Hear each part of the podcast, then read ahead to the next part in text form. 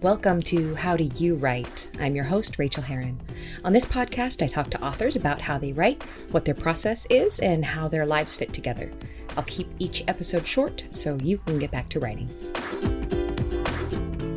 Well, hello, writers. Welcome to episode number 50, five zero of How Do You Write? I almost forgot to tell you what you're listening to, you, but you probably already know.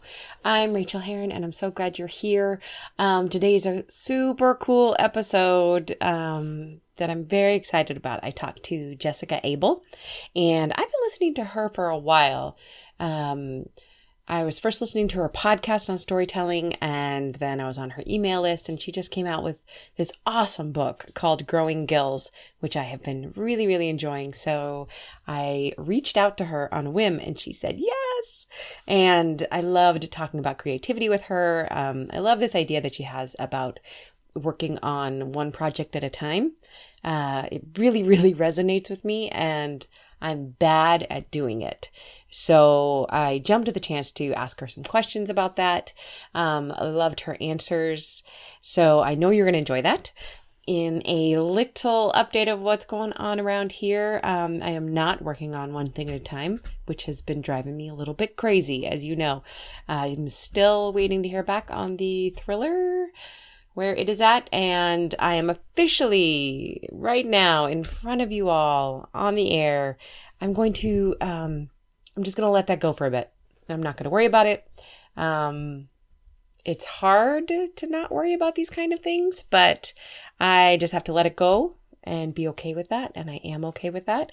So, in the meantime, while that is out there doing its thing, um, I finished up the synopsis proposal for a paranormal romance series, which I'm pretty excited about. Um, I had been kind of losing a little bit of love for romance. It's just something I've written a lot of, and I sometimes I want to move away from it, but it sells well, so I want to stick with it. Um, so that's why I'm trying this paranormal angle because it's exciting to me. It's something a little bit new, and I love the synopsis. So I sent that out today to my agent. Yay, that's off my plate. And tomorrow, I decided I just decided this this morning. You're the first to know. I'm going to start um, a new romance tomorrow uh, because I have a romance dangling. It's the third of a trilogy uh, that I have already written and published the first two. This is a completely self published um, series, The Ballard Brothers. And it turns out that Jake the last brother in the series, who I've been setting up, you know, looking forward to writing him, um, is a sailor. And if you're on my email list, um, you already know that I learned how to sail this last weekend. It was amazing. I went out for two days onto Lake Merritt in Oakland, um, which is a great place to learn how to sail because the winds are the winds can be very strong. And this last weekend, the winds were very strong. They were almost gale force. Um, they were definitely small craft advisory. They got up to 30 miles an hour, which is like 28 knots. Um, and in the afternoon, we were just not able to do it. As little baby sailors, we were not doing a good job. Um, I managed to sail me and my partner into a place where we could not sail out of because the winds were so strong and had to get towed out by our instructor in the power boat, uh, which made me feel like a freaking idiot. Um, but the fact remains is that I spent all weekend learning how to sail, learning how to rig the boats and take down the rigging and learning what each of the lines did and what they do. And th- there had been some glorious sailing moments where we really were sailing. We were under sail power. It was just me and my uh, partner in the class, Elizabeth, and we had so much fun. Um, and I'm now obsessed with sailing because I do this. I get very obsessed with certain things uh, for a certain amount of time, and then a lot of times I let them go. You may know this feeling. The things that have stuck with me are knitting and writing. Those kind of those have stuck with me all my life. Um, everything else I get very passionate about, and then sometimes let go. So I don't know how long I'm going to stick on to, stick with sailing. Um, therefore, I'm not buying a boat anytime soon. Not getting a berth anywhere in the area. Um, but I'm thinking about a lot. So I realized I have the sailor I need to write and it's going to be so fun. So I'm starting that tomorrow. I'm going to go to my cafe and plot it out and then start the writing the next day because I need to be inside a work and not waiting to hear on anything. I just need to be writing. It's what my heart wants the most. So I'm going to do it. I'm excited. I will keep you posted on that. And now, I guess that's my update. I think that's all I had to tell you. Oh, I wanted to say thank you to some new Patreon subscribers. Um, you guys know if you're a patron how much it means to me. It allows me to have the time to do this show, to write the essays on creativity that I send out every four to six weeks. So thank you to Katie and Rodney Harper and Stephanie VB and Sarah Barkin. Thank you for editing your pledge. And um, thank you to everyone who's a patron. It means the world to me. It really, really does. So um, please enjoy the interview with Jessica Abel. I absolutely know you will. Um, and shoot me an email a Twitter, a Facebook message if you enjoy the show. I love talking to you guys. Hey, you're a writer. Did you know that I send out a free weekly email of writing encouragement? Go sign up for it at rachaelherron.com slash write, and you'll also get my Stop Stalling and Write PDF with helpful tips you can use today to get some of your own writing done. Okay, now on to the interview. Okay, well, I am just so pleased today to welcome Jessica Abel to the show. Hello, Jessica. Hi. I am. Thanks for having me. Of course, I'm thrilled to have you. Um, we're big fans of yours in my household. Uh, first, let me give a little introduction for those who might not know you. Uh, cartoonist and writer Jessica Abel is the author of Growing Gills, Out on the Wire, La Perdida, and two textbooks about making comics, drawing words and writing pictures, and mastering comics. Abel's new, new science fiction comics series, Trish Trash, Roller Girl of Mars, debuted in November 2006. She is chair of the illustration program at the Pennsylvania Academy of Fine Arts and lives with her family in Philadelphia. And I have to say that I'm a I'm a very big fan of your podcast, um, Out on the Wire, which was uh, really really awesome. Anybody listening should go listen to that. It's kind of this masterclass on storytelling based on radio based on podcasts and radio plays, that kind of idea. And you really cracked open some ideas about storytelling for me when I was listening to that. And um and your new book, Growing Gills, just came out, which I'm seriously enjoying. And I have to tell you one side story that uh, my wife is also a cartoonist, graphic um, designer, and she she was telling me she's in one of your other courses, I believe, and you were discussing not getting sidetracked you know, by all the things that distract us, like looking up, you know, kayaks and stuff like that. And she she told me that she actually left that post and researched kayaks. And then we spent this last weekend kayaking in our new inflatable kayaks. that she learned exist for $69. So she would like me to tell you that she really failed in that assignment, but the kayaks are awesome. So. I'm pretty sure I never said the word kayak. I don't know where she got that from, but just like I said, don't get distracted. She's like, kayak. Kayak. Kayak. exactly. So I would love to talk to you about your process because you have some really, really awesome things to say about process and, and projects, especially. Um, but I would like to know what is the best time of day for you to write and where do you get that writing done? Um, first thing in the morning after my kids go to school is probably the best time. So it's not literally like get up and work. It's like have the morning routine, which takes probably an hour, and then right after that, kind of sit down and get to work. Um, it's not that I'm the most creative then or the most energetic or whatever, although I think at this point, you know, I'm really like, I always thought of myself as a night person. I think I basically am a night person given my druthers. Yeah. But um, uh, I don't have enormous peaks and valleys in terms of energy. Um, but definitely once, like, if you've just eaten and you've just slept, you're really like in a good position. Yes, yes. To take advantage of that. And there may be other things that happen later in the day that make it less productive. Yeah. And where do you work? Um, often sitting on my brown couch right upstairs from my kitchen. Um, or upstairs, upstairs. I have, I have a five story house up in my studio um, on the couch, usually on a couch. There's a couch I love that you have multiple levels too of couches to choose yes. from. I live in Philadelphia. We have these like, you know, small houses that are go up. So I, lo- I love Philadelphia. It's beautiful there. Um, so now, as if anybody's watching on the video, are you in a studio or a workshop space? I am in my um, office studio. So Okay. I'm faculty at the um, Pennsylvania Academy of Fine Arts, PAFA, Okay, and this is my like faculty studio, that's, essentially. that's nice too. Yeah, and not very common, I don't think, but you know, appointed faculty at PAFA have studio space. So Fantastic. And do you do your drawing there? um, a Do you do little bit, but um, you know, I'm actually doing here. I'll show you where I'm doing my drawing Yeah. right here. Oh, cool. How do you like that? Uh, it's a mixed bag. I, I basically most people who use digital who make digital art either go totally digital or they'll like sketch stuff by hand and scan it and then ink it digitally. I go the other way around. I do my pencils digitally, print them out, and then ink them. Oh, that's interesting. Yeah. So what can I say? So awesome. this is some. I'm working on some pencils for Trish Trash. You you actually you um said it came out in 20, 2006. It's 2016. Oh, 2016. Yes, I Yeah. yes. Sorry about that. It was definitely recently. yes, I'm in the middle of. it. There's three volumes, and I'm I'm drawing volume three now. Oh, that's really cool.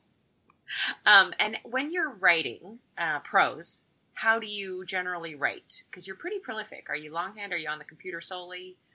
Do you dictate? Computer basically entirely. Yeah, I use Scrivener. Yeah. Um, I use actually I use a mixture of things depending on sort of what phase I'm in. Often I find myself doing um, early drafts of things in Evernote. Mm, So like I'll put I'll f- think of something and I'll use the little clipper thing in my screen to just like write that down and get it into Evernote and then I'll collect it and I'll have a bunch of stuff and I'll put it in a notebook and eventually I take all that stuff out and delete it out of Evernote and put it into Scrivener where I can actually organize it and do something with it. Um, and then in many cases I'll end up with it actually in Google Docs because I need to share it with somebody. I need to have it edited. That I need to do something. So there's a whole like I haven't worked it out to be like an official workflow, but that's kind of how things tend to play out. sounds like a really good workflow. I'm only beginning to embrace Evernote recently. I'm probably the last person, but it is really powerful. It's really powerful. I- mean, I have Nice. way too many notes in my Evernote. Like, with the problem with Evernote is it's like the bottomless toy box. You know how like you only ever scrape off the top level of toys from a big toy box. yes.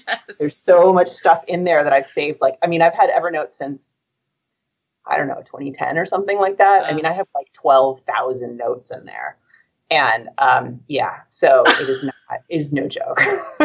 I'm feeling like mine is full, and I've only been using it for six months, so I can't even imagine having Yeah. it around for. Well, a lot of it years. is like clip web pages and stuff. It's not necessarily like I've actually written twelve thousand notes, Of but course, like yeah. things, you Yeah. know.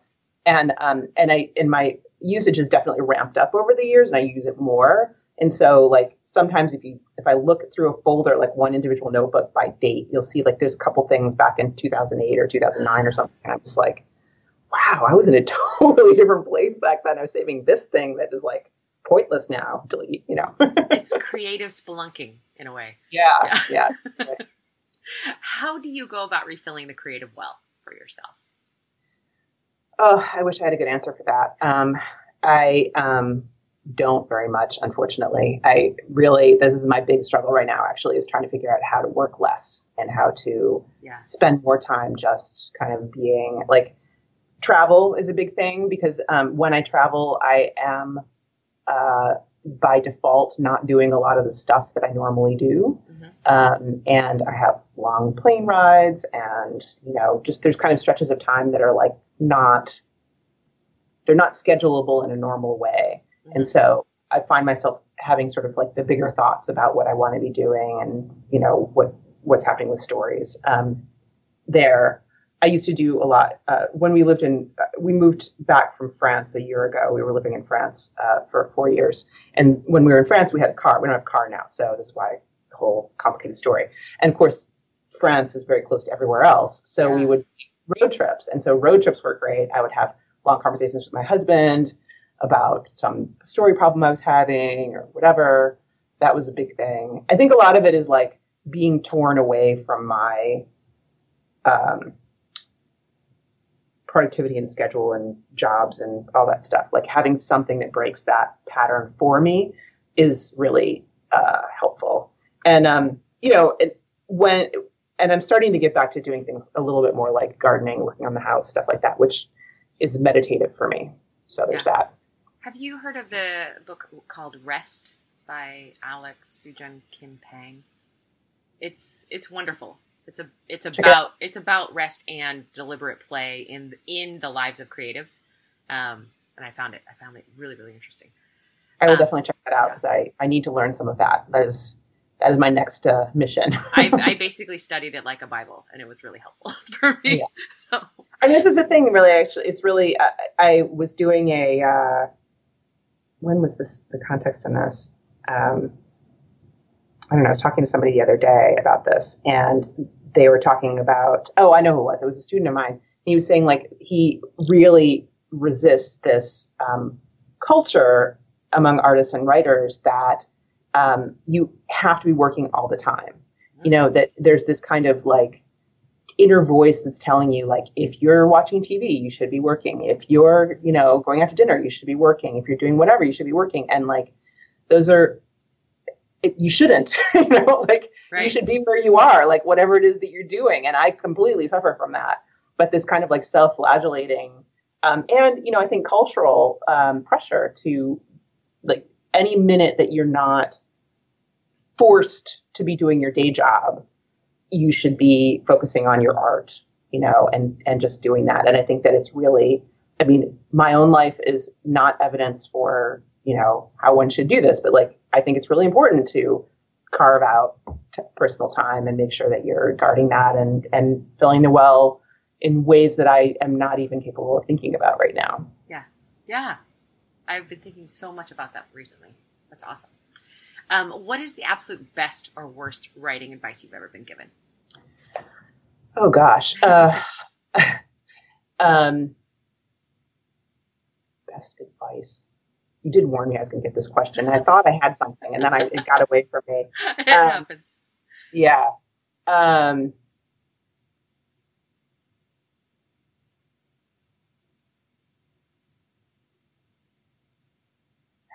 Can we go on to something else? It'll Abs- come back. Absolutely. Uh, okay. What secret writing tip of awesomeness did you discover the hard way? Um, the narrative arc, like the existence of the narrative arc. I had a hard time learning that one myself. like I didn't even know there was one. I was like, why do these stories work and mine don't? I don't understand. and I just like it took me years to figure it out, and I was like, oh, Aristotle, you know, like just, yeah, you know, totally, like totally. it was there all the time. I I think about that a lot though because we are so we're we're surrounded by the Western three act structure, and I think a lot of us get it right accidentally the first time, and then can't repeat. Yeah, or like that. one of the times you're like, why did this story function? Exactly, exactly. And I didn't realize that until my second book when when my editor pointed out that I had no idea what narrative arc was, and I had to learn. I had to do this crash course because I had a book due. So yeah, yeah. Um, can you give us a quick craft tip of any sort? Um, craft tip. I would say, oh, so uh, uh, something that I have discovered. Well, that's that's incorrect. I haven't discovered this recently. I have codified it recently in a way that makes it more useful to me, mm-hmm. which is the idea of um, the focus session, which is um, basically uh, live. It's based on the edit in narrative audio, which is in Out on the Wire. The idea that you get together with a group of people and you um, have them uh, respond directly to your work and you know you, you basically present it out loud because it's audio you know we're mm-hmm. talking about mm-hmm. radio here and podcasting and then they pick it apart and you have an edit live but this kind of like group pile on of and discussion is so productive it's kind of like the writers like a tv writers room mm-hmm. in a mm-hmm. way yeah. So coming from that, like I realized that I had been doing a kind of tiny version of that for years, and it always been super useful to me. But I always felt guilty about it because I felt like I should be able to do this by myself. You know, that like I should be able to like figure out how to answer these narrative questions or get through this hard part on my own. Right. And um, but basically what it is is you sit down with somebody smart who's willing to like take a little bit of time with you and you just like talk your way through whatever you're stuck on. You just say like, okay, well, this character is doing this thing. I'm in this part here and I need them to get over here. And I don't understand why, but okay, but that's because, oh, wait. And you get this moment where you say it out loud and it, everything starts to come into, you know, click into place. It's not like you solve the whole problem, but you get inroads into it mm-hmm. um, in a way that you can't if you're just stewing on it all by yourself, you just can't, you can't. It's not, you know, uh, well, let me, that's putting it too strongly. You can, but it's going to take you a really long time. Right. And if you do a focus session, you're going to get over it a lot quicker, a lot more quickly. Who do you use to work on this with? Usually my husband. Yeah. But when I was doing Out on the Wire, I would, I would do it with my producer. And there's certainly plenty of other people who are appropriate too. And what I say about this is people are like, oh, I don't have anybody. It's like, this does not have to be somebody who's a professional. You know, it doesn't have to be somebody who's also a writer or whatever. It just has to be like kind of an ideal audience member, like somebody who would be a reader. And you know, it's part of part of learning how to take criticism and take edits and so on. But it's like recognizing, you know, make sure you pick somebody who's going to enter into the agenda on your terms and not just be like, I think you should be doing blah blah blah, you know, because that happens. Yeah. And that's wrong. But like if somebody's sort of trying to understand your project, like what you're trying to do, whatever they hear, whatever they understand is true about what you're doing.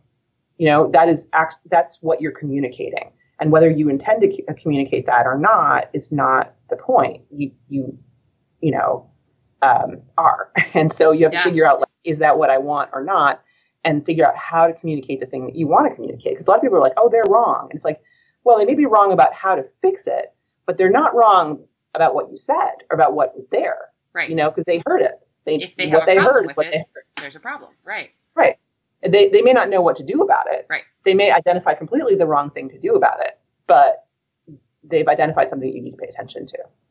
That's really, really rich and something I would like to remember. My wife is very, very good for this kind of thing. And and like you say, I we're using them as almost, you know, bouncing our ideas back to us. Sometimes they don't have to participate that much, although she does. Um, but a lot of times, like you're saying, Yeah, I, I talk I- my way there. It's like it's, there are times when the other person doesn't say almost anything. right, and and you figure out, oh, that's what I needed. Thanks so much for your help, and they shrug, and you're so welcome. okay, on really bad days, what other profession do you wish you had if you couldn't teach or write or draw? I'd like to be a contractor. How so?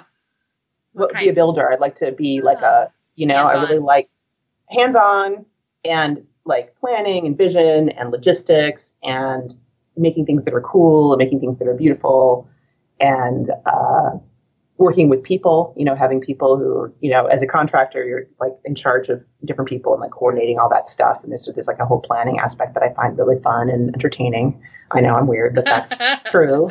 Um, and I think I'd be really good at it. I mean, I'm good with my hands, and I'm good at you know, like I have not learned all the craft skills of being a contractor, but like I know some of them, and I I know I have a sort of like knack for it. That's so interesting. All I have is plumbing. I can, I Well, can, I can do Plumbing's plumbing. good. I could hire you. okay, great. You could be my sub. I'm, I'm in. I want I want to ask you a question that wasn't on the list, but is specifically about um, something that you really talk about a lot in Growing Gills, which I really like. Can you tell us a bit about the idea of choosing one project? Okay, yeah. So this is um something I'm super bad at, by the way. Me too, But- which is why I'm really, really liking it. I'm really but liking it. so but so many people are super bad at it and despite the fact that i'm super bad at it i know it's true. Like i know this is true from the bottom of my heart which is pick one goal to work on at a time. And that's i should make a caveat which is one goal in one like zone of your life. So you can have a personal goal like a job work goal and a creative goal at the same time depending on how much time you have in your life you know to, to work on these things. Why you pick one goal? Well, there's a bunch of reasons, but the main reason is um, that just picture this scenario. You work out all your time, your schedule for your calendar for your week, and you're like, okay, I've got eight hours to work on my book.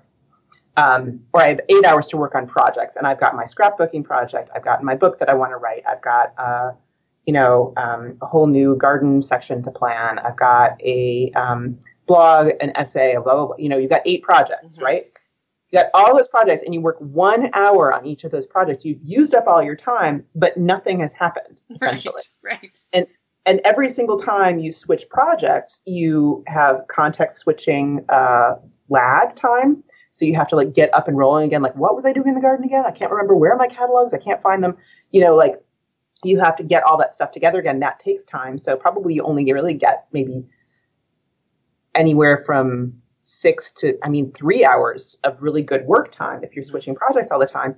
Um, whereas if you uh, work on one, you just work on your book, or you just do the garden thing, or you do whatever it is, and you you write a blog post. You could write an entire blog post in eight, eight hours. You know, even if it's eight hours scattered over the whole week, and you have to get up and rolling again, you're still thinking about it the whole time because you haven't switched gears. You're still moving from project to project, thinking about that thing, and um, and from from session to session, still thinking about that same thing. You're able to get back into it more quickly. You can get it done faster and better, and then it's out in the world and like working for you. You know, people are reading it, they're getting excited about that thing. You're able to share it and kind of you know build an audience based on that blog post that might then be people who want to read your book.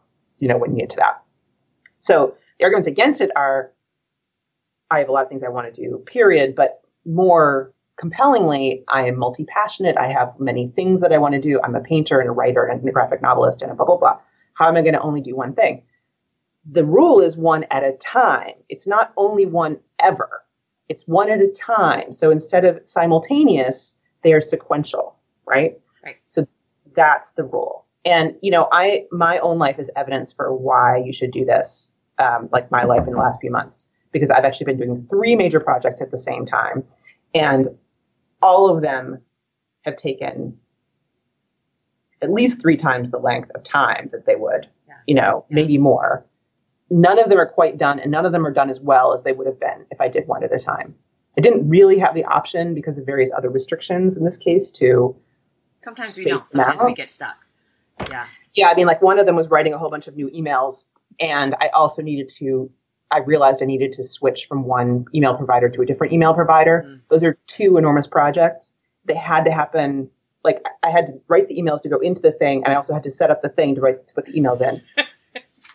you know, so there were things like that. But it really, I mean, I I just felt like such an idiot, like writing this book and you know talking about how one goal and doing like you know workshops about it all this stuff and then what the hell was I doing? You know what I mean? Like, I think that's what makes you compelling, though, as an artist to follow, is that you do talk about your process and you do talk about how it breaks down and how we fall and stumble and then get back up. I mean, it's it's just yeah. awesome that way. And I love what you say about you're only choosing it for now. That's that's what I tell people when they can't decide what book to write. You know, every I, I, I always like to think in my own life that every choice I make in terms of like a book to focus on is the wrong choice and the right choice at the same time.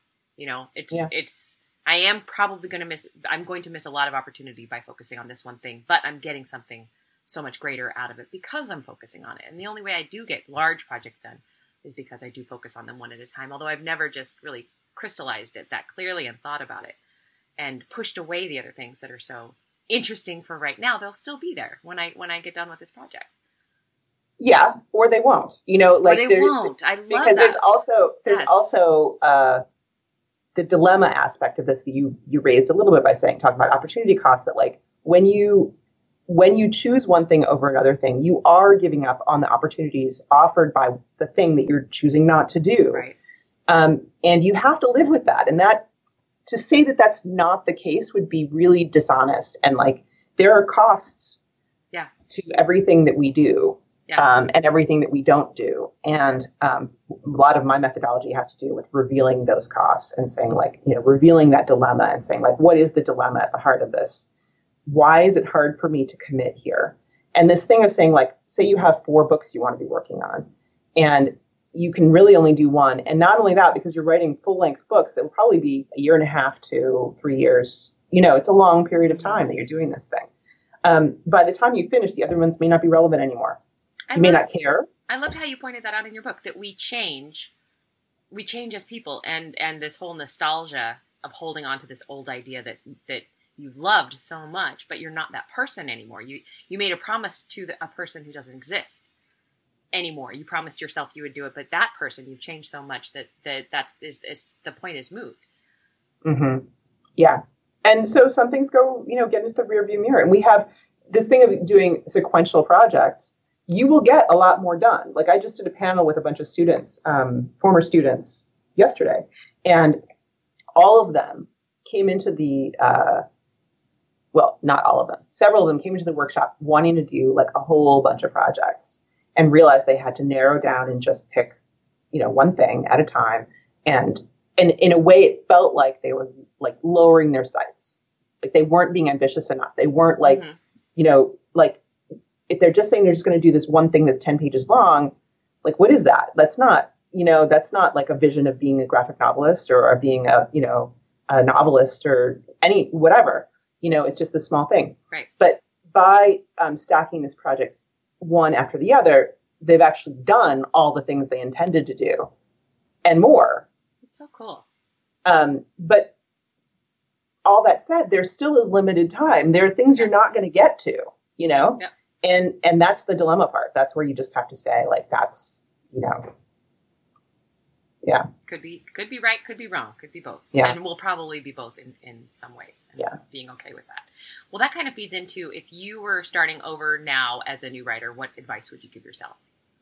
Well, this kind of gets back to the idea of the best or worst advice yeah. I've been given. I don't know that I've actually been given this advice, but like I feel like the um, advice that's out in sort of the world is just keep working away at what you're doing, and if you um, if you keep doing more of it, like just double down, you know, just do more, like figure out how to like keep making more books and keep doing more things and just keep like pumping stuff out there. And that's the um, that's the answer. Like if you do that, you'll get where you want to get with it. You know, you'll get to success. Right. Um, and that's terrible advice. It's totally not true.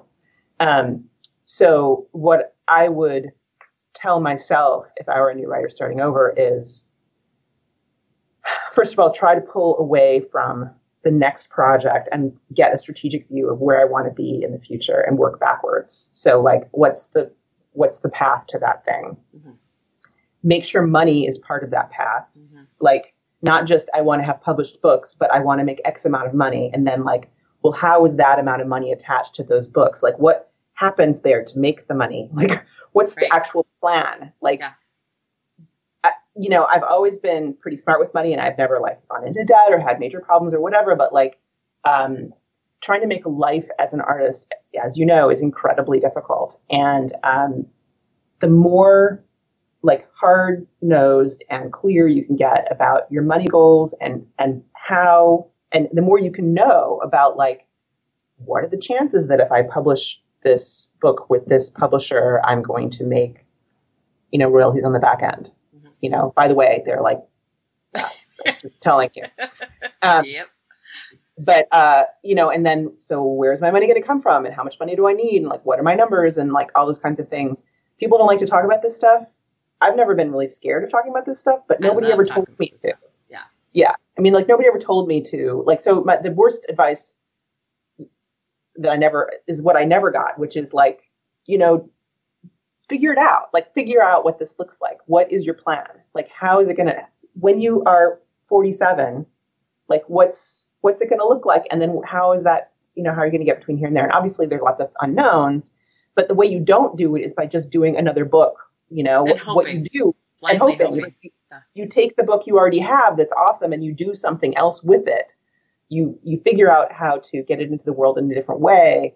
You try to leverage what you have as opposed to just continuously like getting on that hamster wheel and just you know not having time to like actually ha- you know do anything with the work you've already made and that has a lot to do with the choices that you make in your life too you referenced uh, tim kreider who is who's represented by my agent um, too and he made choices to live in a way that most of us don't make, make choices he's single has no kids he lives on a mountaintop or something, right? And and and he can get away with. I was in, I only ever see him in New York City, but I know he goes somewhere else. You know, someplace very inexpensive where you can live. Yeah. you know, but whereas I live in Oakland and I've made that choice to live in a very high priced area, which means yeah. I, I have to do do more hustle. But that's that's what I've chosen to do. So super yeah. super awesome. What would you like to plug right now? Tell us where we can find you. Tell us about the new book. Um, so my new book is um, Growing Gills it's fabulous. How to find creative focus when you're drowning in your daily life. It is available as paperback and ebook, and um, that's what I want to plug. So this is a the you know there's a there's a workbook that comes with this, and it's very actionable. It's really designed to help help you get through the whole process of thinking through what it is that's stopping you creatively from making the self-generated work that you want to make, and help you build up this whole system around getting it done. Um, I also have a course about that called um, the Creative Focus Workshop, which is enrolling right now, but probably if this is not live, then it won't be enrolling by the time it's on the air. But it will be again someday. So, So get know, on the list. Get on the mailing. get on the list. and find out about that. And I have, you know, lots of uh, in, information and blog posts about that. But so growing gills is the big thing, and I'm really excited about it. Um, the response has been really great, and I'm really happy to be here with you uh, because of it. And just the conversations that it produces are just like ones I've wanting I have wanted to have like my whole life about. We can get down to the nitty gritty of like what is it like to be a creative person. And I have to say, I, I, I read I read everything, and I read a lot, and I read and I love reading this kind of thing. But I'm also really a master of reading this kind of book and not doing any of the exercises. You know, just like lying in bed and, and not doing them, but thinking them through in my head. But you know that doesn't count. And yours have actually been working through. Ah, and and I, I, I don't know why, but they just they did prompt me to get up off of my butt and and pick up the pencil and start writing things down. well, I do actually say in the introduction, you can't do this in your head. Yes. So that might That fit. may be why I did it because I am also a rule follower. also, I knew I'd be talking to you, so maybe there were multiple levels. probably multiple things, but you, listener, listening to this podcast, I'm also do. you right now, the exercises. If you don't do the exercises, they do not have any effect. Reading about them does not make changes. They don't. Action. Exactly. I can have all the best intentions in the world. Well, thank you so much, Jessica. It's been absolutely a treat to talk to you, and I've been looking forward to this so much. And you, you did not let down. You're awesome. So, Thank you. uh, thank you Thanks for so having much. me. Of course. Take care. Bye. Thanks so much for joining me on this episode of How Do You Write? You can reach me on Twitter, Rachael Herron, or at my website, rachaelherron.com. You can also support me on Patreon and get essays on living your creative life for as little as a buck an essay at patreon.com slash Rachael, spelled R-A-C-H-A-E-L. And do sign up for my free weekly newsletter of encouragement to writers at rachaelherron.com slash write. Now go to your desk and create your own process. Get to writing, my friends.